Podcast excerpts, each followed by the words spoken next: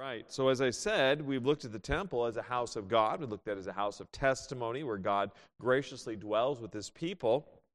And uh, would have a, the testimony of that, a house of prayer. Uh, Solomon presented to the Lord seven specific requests as a house of prayer. He wanted justice in the land. He asked for help in military defeats. He asked for help when justice came in, in the form of a drought that God would answer.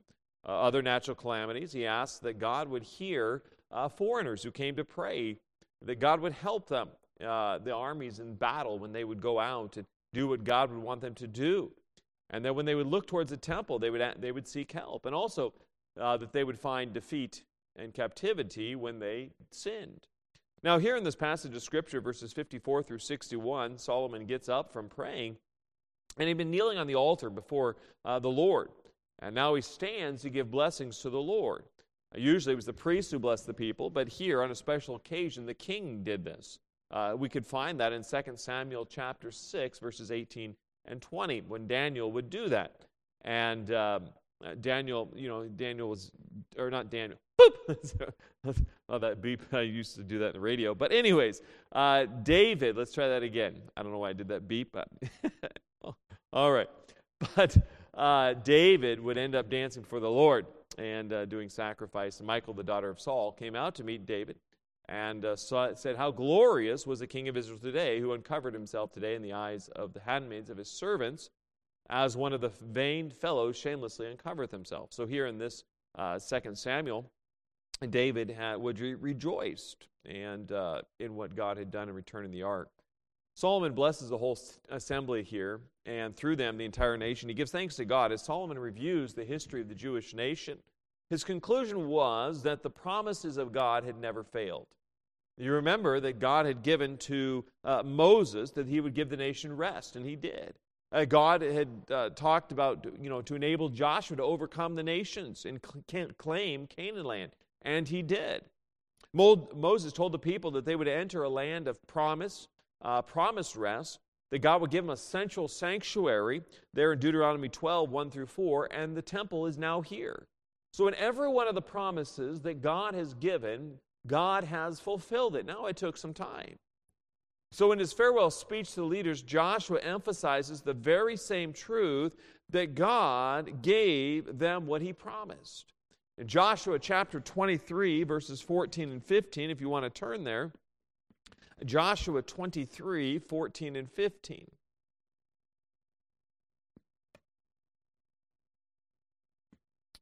It says in verse 14, And behold, this day I am going the way of all the earth, and ye know in all your hearts and in all your souls that not one thing hath failed of all the good things which the Lord your God spake concerning you. All are come to pass unto you, and not one thing hath failed thereof.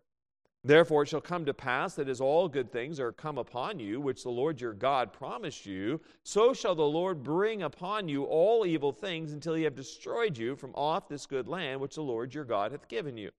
When you have transgressed the covenant of the Lord your God. And the verse goes on. But the thing is, is he says, listen, God's promised everything he said he would give to you, but he also will give you judgment if you transgress his covenants. You know, Joshua 21 45 uh, here in this passage, again, we find this resounding theme that God fulfills his promises. And we like to think that oftentimes that this comes in handy uh, in a theological concept, in an academic sense. But, uh, when push comes to shove and the, and the rubber meets the road and the challenges of life are upon you, verse 45 of, of uh, Joshua 21, there hath there failed not aught of any good thing which the Lord had spoken to the house of Israel, all came to pass. So everything that God has promised has come to pass. Joshua reminds them that the warnings would be fulfilled as well as the promises. Solomon especially emphasizes one promise that God had given to the patriarchs patriarchs Abraham, Isaac, Jacob, uh, and, and, and the going forward. That God would not leave his people or forsake them. And we would find that here uh, in this First Kings passage. I forgot to leave my marker here, but uh, that, you know, not forsaking them, as we have just read here recently, right? And um, let me get my, back to my place and set my marker there.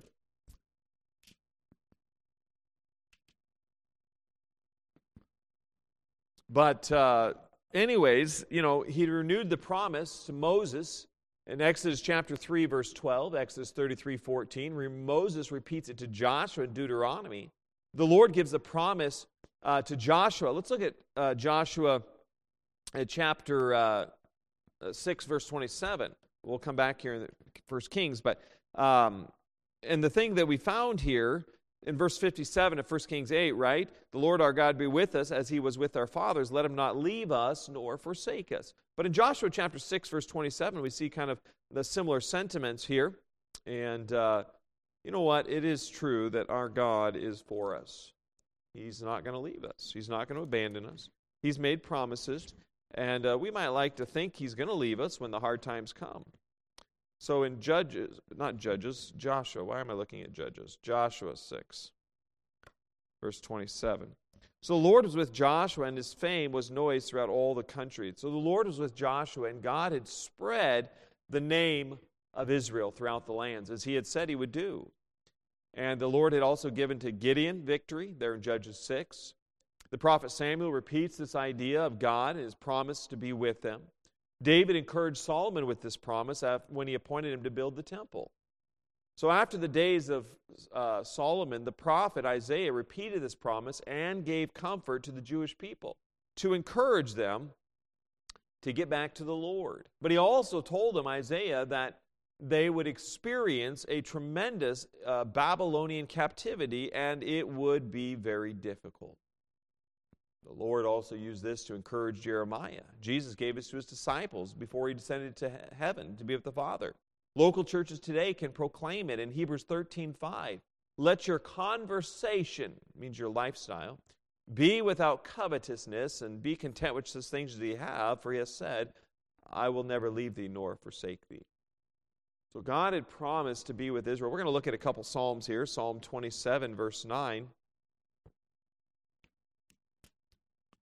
Psalm 27, verse 9 Hide not thy face far from me, put not thy servant away in anger. Thou hast been my help, leave me not, neither forsake me, O God of my salvation. Psalm 37, the next one. 37, 25 I have been young and now am old, yet have I not seen the righteous forsaken, nor his seed begging bread. Verse 28 for the Lord loveth judgment, and forsaketh not his saints. They are preserved forever, but the seed of the wicked shall be cut off. God does not forsake us, He doesn't leave us. Solomon also asked, the God, asked God as, as part of his praises, but he's also requesting from God the people that have hearts that were inclined and eager to obey his commandments. Verse 58 of 1 Kings 8. And he knew the book of Deuteronomy, and he must have had in mind Deuteronomy 5:29, "Oh that there were such an heart in them that they would fear me and keep all my commandments always that it might be well with them and with their children forever." So Solomon admonishes the people to have a sincere heart to follow the Lord, and finally Solomon asks God to remember the prayer that he had spoken with his lips and from his heart, verses 59 and 60. Our spoken words are but breath and sound, and they vanish immediately. When I'm speaking here, that tone, that voice, it, it immediately ends. But you know what encourages us? And Solomon's like, Lord, please remember what I've said. And, and, it lets us know. Let's look at Revelation chapter 5, verse 8. When I pray to the Lord, my prayers are not forgotten can go through some challenging times, some discouraging times. Here in Pro- Revelation chapter 5, verse 8, your prayers are heard and remembered, and are in fact the very sweet incense before the Lord. Verse 8. And when he had taken the book, the four beasts and four and twenty elders fell down before the Lamb, having every one of them harps and golden vials full of odors, which are the prayers of saints. Chapter 8, verse 3. Another angel came and stood at the altar, having a golden censer, and there was given unto him much incense, that he should offer with the prayers of all saints upon the golden altar, which was before the throne. Gold, again, the prayers of the saints as an incense. And much like we talked about, that the incense was there in the holy place, not the, uh, just prior to going into the Holy of Holies, you had incense, prayers of the saints. So Solomon's prayer was not selfish, but he wants Israel to be faithful and uh, he wants the house of prayer for all nations. The Lord answered Solomon's request by sending fire from heaven to consume the sacrifices there on the altar. And then again, the glory of God would fill the throne, fill the house. God sent fire from heaven when Aaron, there at the tabernacle, now he sends fire for Solomon there to be in the Holy of Holies. And all people responded by bowing to the ground and praising the Lord. And with all the people there, you know, in Second Chronicles 7 3, for he is good, for his mercy endureth forever, God had accepted the prayer of the king and the worship of the people. So here is a, it's a house of praise. It's the temple here, as you think about it, is a place of praises to God and, and praises to remember God's covenant, that He is a covenant keeping God that doesn't forget it. It is also in verse 60, in 1 Kings chapter 8. Let's read verses 62 through 66 of 1 Kings chapter 8. It says, And the king and all Israel with him offered sacrifice before the Lord. And Solomon offered a sacrifice, a peace offering, which he offered to the Lord, two and twenty thousand oxen, and twenty thousand sheep. So the king and all the children of Israel dedicated the house of the Lord. Can you imagine 120,000 sheep being uh, sacrificed? That's a whole lot of blood. You know, and uh, 22,000 oxen. That's going to be a river of blood coming out of the temple that day. The same day did the king hallow the middle of the court that was for the house of the Lord, for there he offered burnt offerings and meat offerings and the fat of the peace offerings, because the brazen altar that was before the Lord was too little to receive the burnt offerings and meat offerings and the fat of the peace offerings. And at that time Solomon held a feast and all Israel with him, a great congregation, from the entering in of Hamath into the river of Egypt, before the Lord our God, seven days, and seven days, even fourteen days. On the eighth day, he sent the people away, and they blessed the king, and went into their tents joyful and glad of heart for all the goodness that the Lord had done for David his servant, and for Israel his people. So God accepts the prayer of the king, and people then have a worship, they have a feast, a fellowship you know what? This idea of coming together of the 120,000 sheep, 22,000 oxen, and here they are eating, and, and the people leave. They're blessed and they're joyful and glad of heart.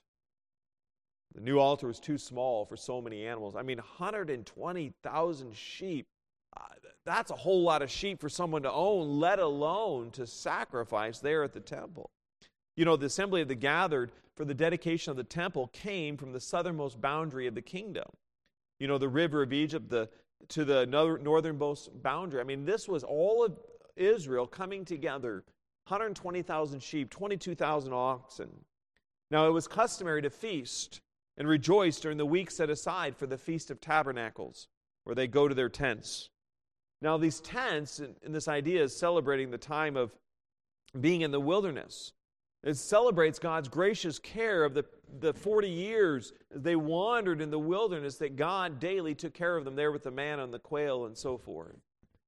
Just like the other offerings, the peace offering or fellowship offering of Leviticus 3 and chapter 7, it's presented to the Lord, but the meat was given to the priests, and part was to be a retainer, uh, retained by the worshiper. And so here they are, they're partaking of it. A great feast, inviting friends to share it with them. Now, the Jews would raise animals for milk, wool, uh, meat, you know, and, and many other things. But the sacrifice must have been offered day after day, for the meat of the fellowship offering could be eaten only two days, and all leftovers had to be burned the third day. So, with all of these animals and this tremendous, I mean, 120,000, I mean, you consider if you're killing uh, that animal, what is there, 3,600 minutes in a day, or uh, maybe more than that, but 24 times. Anyways, there's a lot. Even if you killed one animal every minute, uh, you're going to have a, you know, that day, you're not going to be able to do it all in a day. I mean, it's going to be tremendous. And uh, just all that's going on, it's kind of like a potluck meal. You know, in 1 Corinthians chapter 11, we have potlucks today in this day and age. You know, Jesus would use a meal to teach the Word of God. An early church would occasionally uh, hold a, a, love feast or a, a, potluck meal, if you would, and uh, a decent meal where the members would all come together. And especially, you know, sometimes the slaves of that day wouldn't have a good meal during the week, and so they would come at the, when the church met, and, and they would get a good meal and a good time of fellowship around the Lord. In 1 Corinthians chapter 11, if you want to turn there, uh, just kind of talking about this.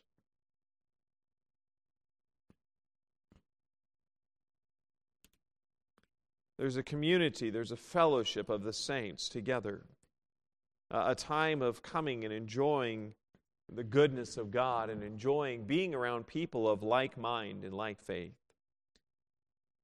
1 Corinthians chapter 11 verse 20 when you come together therefore into one place this is not to eat the Lord's supper. For in eating everyone taketh before other his own supper and one is hungry and another is drunken. What? Have you not houses to eat and to drink in or despise ye the church of God and shame them that have not? What shall I say to you? Shall I praise you in this? I praise you not. Verse 33 Wherefore, my brethren, when you come together to eat, tarry one for another, and if any man hunger, let him eat at home. Now, this is talking about the Lord's Supper here, but there's still houses to eat and drink in and, and despising the church of God. As we look at this, coming together into one place. It's, it's not, you know, he's talking about the Lord's Supper, but it is still letting him know that there was a time when Jesus brought all of his disciples together and they ate a meal together and they enjoyed the company. In Jude verse 12, these are spots in your feasts of charity, you could call them feasts of charity, when the believers would come together and, and there were uh, some wayward uh, heretics that would come within the church there that Jude was addressing. The members of the various Jewish assemblies, well, they would often eat together. Acts chapter 2, you know, it says, And they continuing daily with one accord in the temple and breaking bread from house to house and eat their meat with gladness and singleness of heart praising God and having favor with all the people, and the Lord added to the church daily such as should be saved. So there is a there is an eating together, a fellowshipping. Romans 12, 13, distributing to the necessity of saints, given to hospitality. So again, helping saints uh, who might be slaves, have horrible slave masters who aren't feeding them well. They come to the church, they're enjoying fellowship, and they're enjoying the company of one another. 1 Timothy 3 2 talks about the prerequisites for a pastor. One of such is given to hospitality. 1 uh, Peter 4 9, use hospitality one to another without grudging. And then 1 Corinthians ten thirty one, whether therefore you eat or drink or whatsoever you do, do all to the glory of God. So there is this very prominent theme of hospitality and enjoying the fellowship of the saints. The peace offering symbolizes Jesus Christ, who is our peace, who has given us the gift of his peace. We can look at Ephesians 2:14 for this if you'd like to see this. Ephesians chapter 2 verse 14. For he is our peace, who hath made one and hath broken down the middle wall of partition between us. And then in John 14, 27, Peace I leave with you, my peace I give unto you, not as the world giveth, give I unto you. Let not your heart be troubled, neither let it be afraid. So again, this idea that Jesus is the peace offering for us. He is appeasing God's wrath so that I have peace with God. Because of his sacrifice on the cross, I have peace with him, Romans 5 1. And by surrendering to him, I have the peace of God in my heart, Philippians 4 6 through 9. God's people are who feed on Jesus Christ, we feed on his peace as we read and look at his word, just as I was reading this morning there in uh, Psalm 56 talks about in God will I praise his word. You know, God will I pra- I'll praise God in his word. Often getting that peace and that joy and that refreshment that I need from he who is uh, the peace that I am desiring. He's the center of our fellowship. And that the, the temple was the center of their fellowship. It was the center uh, of them coming together. It was the center of their unity when their uh, worship of God and their uh, prominence and their placement of the temple in their lives, of where God placed in their worship, of how they appropriated their time, when that began to go away, the disunity came, the, the conflicts came, the fighting came. So as they serve the Lord, it brings, and we notice that in Acts chapter 2 again, there's a great unity as the believers come together to put an emphasis upon the Lord Jesus Christ and his church. Psalm 2:11 serve the Lord with fear and rejoice with trembling There's a joy and a solemnity. There's a, uh, there's a, the people as they go away here in 1 Kings chapter 8, uh, it talks about joy and gladness of heart. When the Holy Spirit is in control, it can be a place of sweet fellowship. But when you and I begin to assume authority over God, then disunity comes. 1 Kings chapter 9, it's also, the temple was also a house of responsibility, verse 1 of 1 Kings 9. And it came to pass when Solomon had finished the building of the house of the Lord and the king's house and all Solomon's desire, which he was pleased to do, that the Lord appeared to Solomon the second time as he had appeared unto him at Gibeon. The Lord said unto him, I have heard thy prayer and thy supplication that thou hast made before me. I have hallowed this house which thou hast built to put my name there forever, and mine eyes and mine heart shall be there perpetually. The fire comes down, the splendor and the glory, the Shekinah glory of God. And here's the promise God says, Listen, I've heard you. I'm going to answer it. My eyes are on this place. If the people pray towards the temple and their hearts are on me, I'll, I'll answer them. God's name is on that house. It's not Solomon's temple, it's God's temple, as we've discussed. It's the house of the Lord. Some of the specific requests that are made in Second Chronicles chapter 7, verses 11 through 16, mention some specific requests that God would be willing to forgive them if they sin. They would humble themselves, pray, and seek his face and turn from their sins. Second Chronicles 7:14, right? If my people which are called by my name shall humble themselves and pray and seek my face and turn from their wicked ways, then will I hear from heaven and will uh, forgive their sins and heal their land, something like that. And the truth is that God's saying, listen, in this dedication of the temple, you put me back in the, in the center of your life, and I'll help you. Now, God's never made a covenant with any nation but Israel, but since Christian believers today are God's people, called by his names, we can claim the promises here. We also find here in 1 Kings chapter 9, verses 4 and 5, And if thou wilt walk before me as David thy father walked, in integrity of heart and in uprightness, to do according to all that I have commanded thee, and wilt keep my statutes and my judgments, then I will establish the throne of thy kingdom upon Israel forever, as I promised to David thy father, saying, There shall not fail thee a man upon the throne of Israel. Now, what he does, God does here, is he makes it he says, As David, your father, walked before me. He makes it incredibly personal. Re- reaffirms Solomon, you better walk right.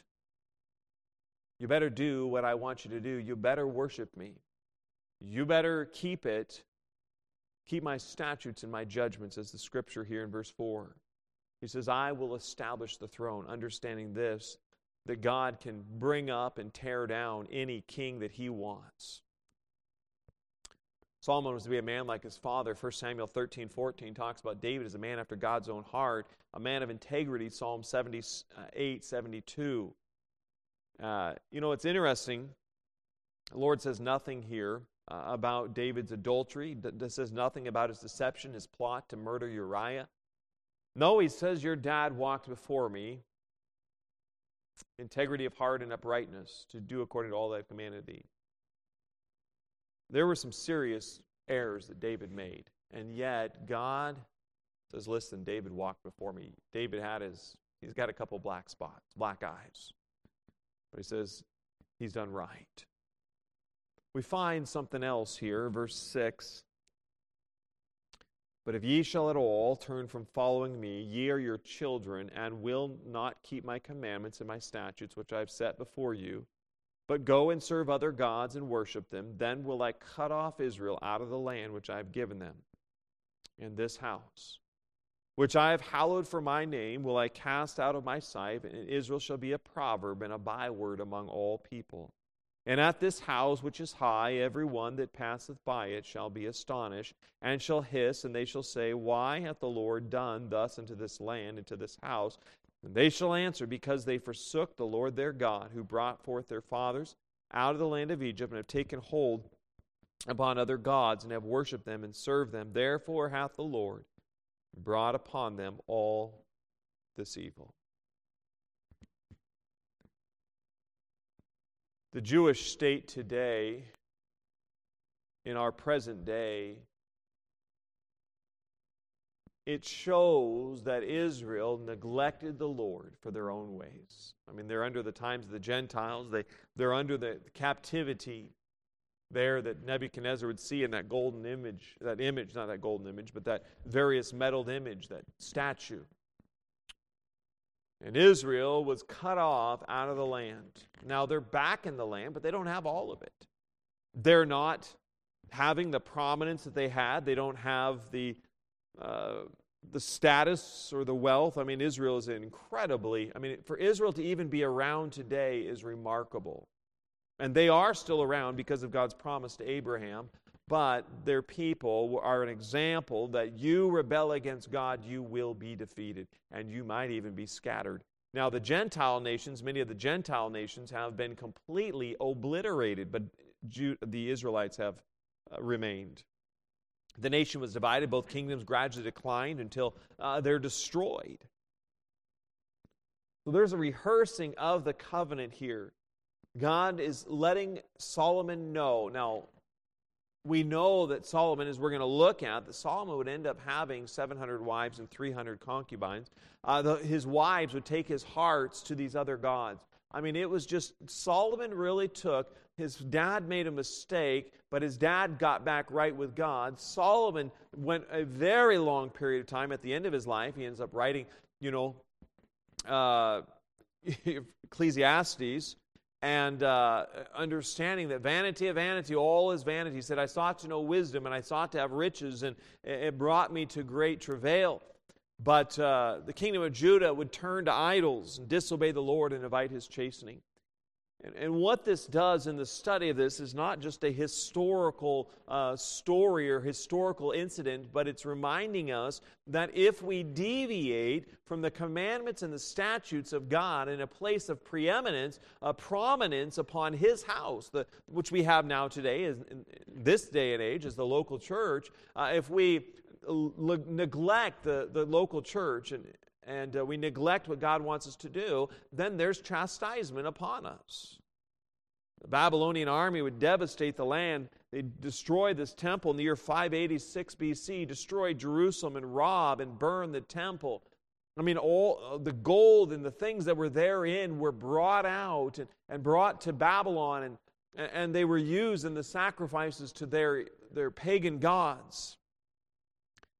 What Israel did is they became comfortable with their ways and served other gods, and as a result, they became a ridicule rather than a placement of praise to God. You know, when we think about this, this judgment would pass onto David's line. You think about, you know, considering local churches today, schools, and other professing Christian ministries. They've abandoned the true faith and ceased to bring glory to the Lord. It was almost like God had written Ichabod upon, the, which means the glory has departed, on many things that Christ was once honored. From Solomon's death in, uh, in 931 until his uh, reign, until the reign of Zedekiah in 597 to 586, the Davidic dynasty would carry on. God kept his promise. Now, Zedekiah obviously went away from the Lord. And the only Jew today who uh, qualifies to sit on David's throne and can prove from the ge- genealogy is Jesus Christ of Nazareth, the son of David, the son of God. Let's look at Habakkuk 2:14.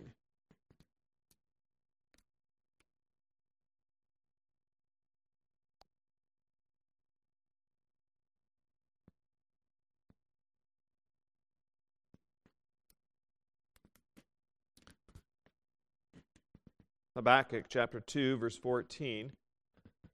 For the earth shall be filled with the knowledge of the glory of the Lord as the waters cover the sea.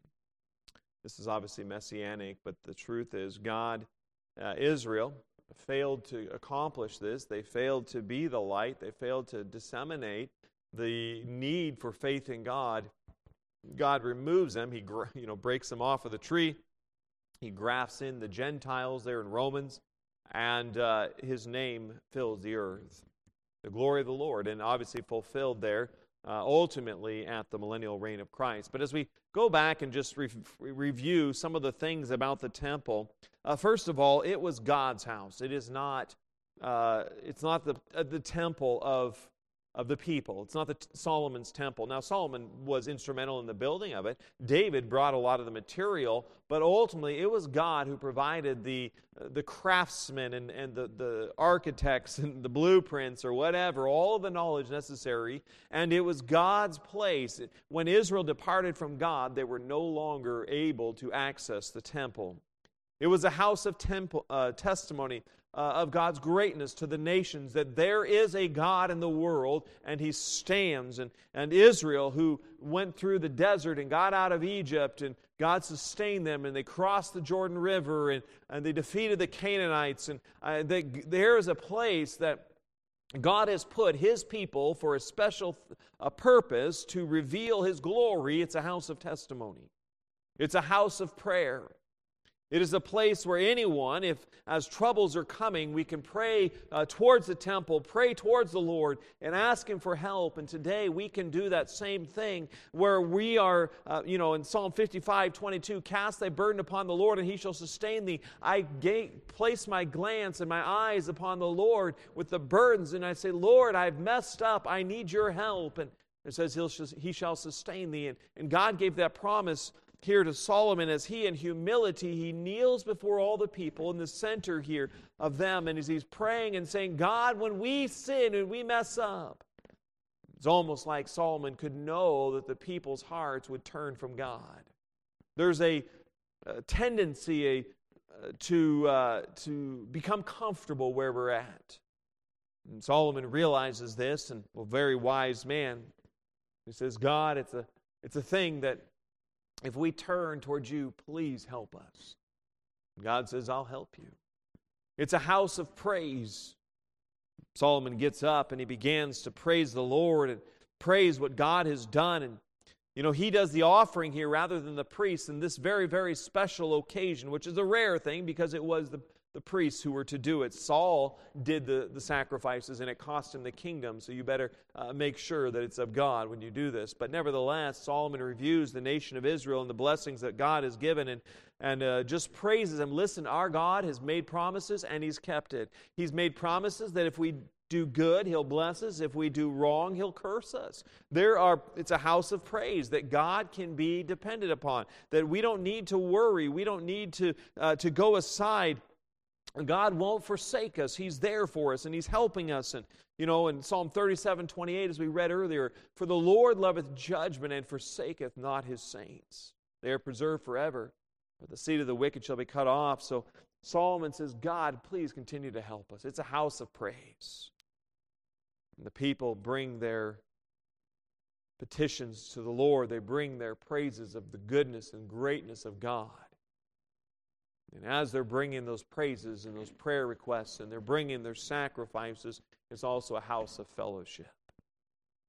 Because Israel can come together as a great congregation there. Hezekiah, they have a tremendous uh, sacrifice there, and they reinstituted after a period of time of going away from it. And you had several other godly kings uh, with whom they would reinstitute the sacrifices that they wanted under the Mosaic covenant. And uh, but uh, here is a tremendous, tremendous sacrifice. And, and we, all the sacrifice of ourselves, you know, it's kind of like the sacrifice of ourselves to the Lord. Romans chapter 12, verses 1 and 2, you know, about being a sacrifice fully to the Lord. It's a reasonable service. But in this sacrifice, there's also a fellowship. That God's people are coming together, their eyes, and, and when they leave the feast, their eyes and their hearts are full of joy and gladness. You know what, friend? That can be the same way in our lives. The upper room has become the supper room. you know, some churches can go overboard on eating and it can become a thing of gluttony, but, uh, you know, it's all about more the social than it is about the Lord. And these are love feasts where the believers, charity, right, as it says there in First Corinthians, or Jude, but feasts of charity. So again, this temple is a thing of fellowship. It unites the nation. I had a friend of mine, as he was telling me before I got married, he said, Chris, the, the greatest thing you can do when you're getting to know uh, you know, young ladies to get to know the Lord closely. When you know the Lord closely, it brings you two together. And uh, that has proved very true. Peace offering, you know, showing that Jesus is our peace. It's a house of responsibility uh, wherein there's a promise that Solomon, you better keep promises. You better keep uh, that which you've promised to do. You better keep your word. You better be obedient. You better heed the warning. The place of responsibility, the church, the local church, or the temple from then is a place of accountability. I'm accountable to the Lord. I'm accountable before others. Solomon was accountable to the people. The people were accountable to him and accountable to one another. You know, in, in regards to this whole thing of, and it divided the nations if they go away from the Lord. And obviously that's what Jeroboam did is he wanted to get away from the temple because he understood that if he got the people's eyes off of the temple rather than uniting as all 12 tribes of Israel, he could have 10 tribes and he could still maintain his power. So he created a new place of worship uh, there in the northern kingdom so people wouldn't go back to Jerusalem. They wouldn't seek for the unity of all 12 tribes. And therein, again, power is maintained. So idolatry helps him to maintain that power. Instead of being a blessing, as a place of responsibility to one another and to the Lord, it became a ruined city and a temple there when the Babylonians came. And ultimately, last, it's about not having the Lord right Ichabod. The glory of the Lord is departed. The house. And so we learn something important about the temple that God had given to Israel in their place of promise, making what God calls important as important to our lives as well. And so I'm going to conclude here. I'll read a prayer letter when we're done, but I just wanted to, just uh, things here God's house and Solomon's heart, when we really reflect on uh, what the temple represented. It was a remarkable place. And if you take the analogy of that and put it into today, what the local church has its position as well. Let's pray. Dear Heavenly Father, Lord, we love you. We thank you for your wonderful grace and your kindness and mercy towards us. Lord, I thank you for the temple and how Solomon would pray. And God, it's a place, it's your place, it's your house, it's not ours. It's all about you, it's not about us. And Father, I pray that you would help us uh, to be the people, to have a heart united upon thee and united together, and Father, focused upon the sacrifice and the service to thee. Lord, I pray that this would be a place, and you know, as the temple was then to the nations of the world, a focus and a, an example uh, to this community that there is a place that loves the Lord Jesus Christ and places a preeminence upon Him alone. Father, I love you and I thank you for being such an amazing Savior, so kind and caring. Lord, would you help us to stay faithful to you, faithful to the cause of Christ, faithful to, to reach out to others with the glorious saving gospel. Lord, I thank you for your wondrous grace. In Jesus' precious name I pray. Amen. Let me read a prayer.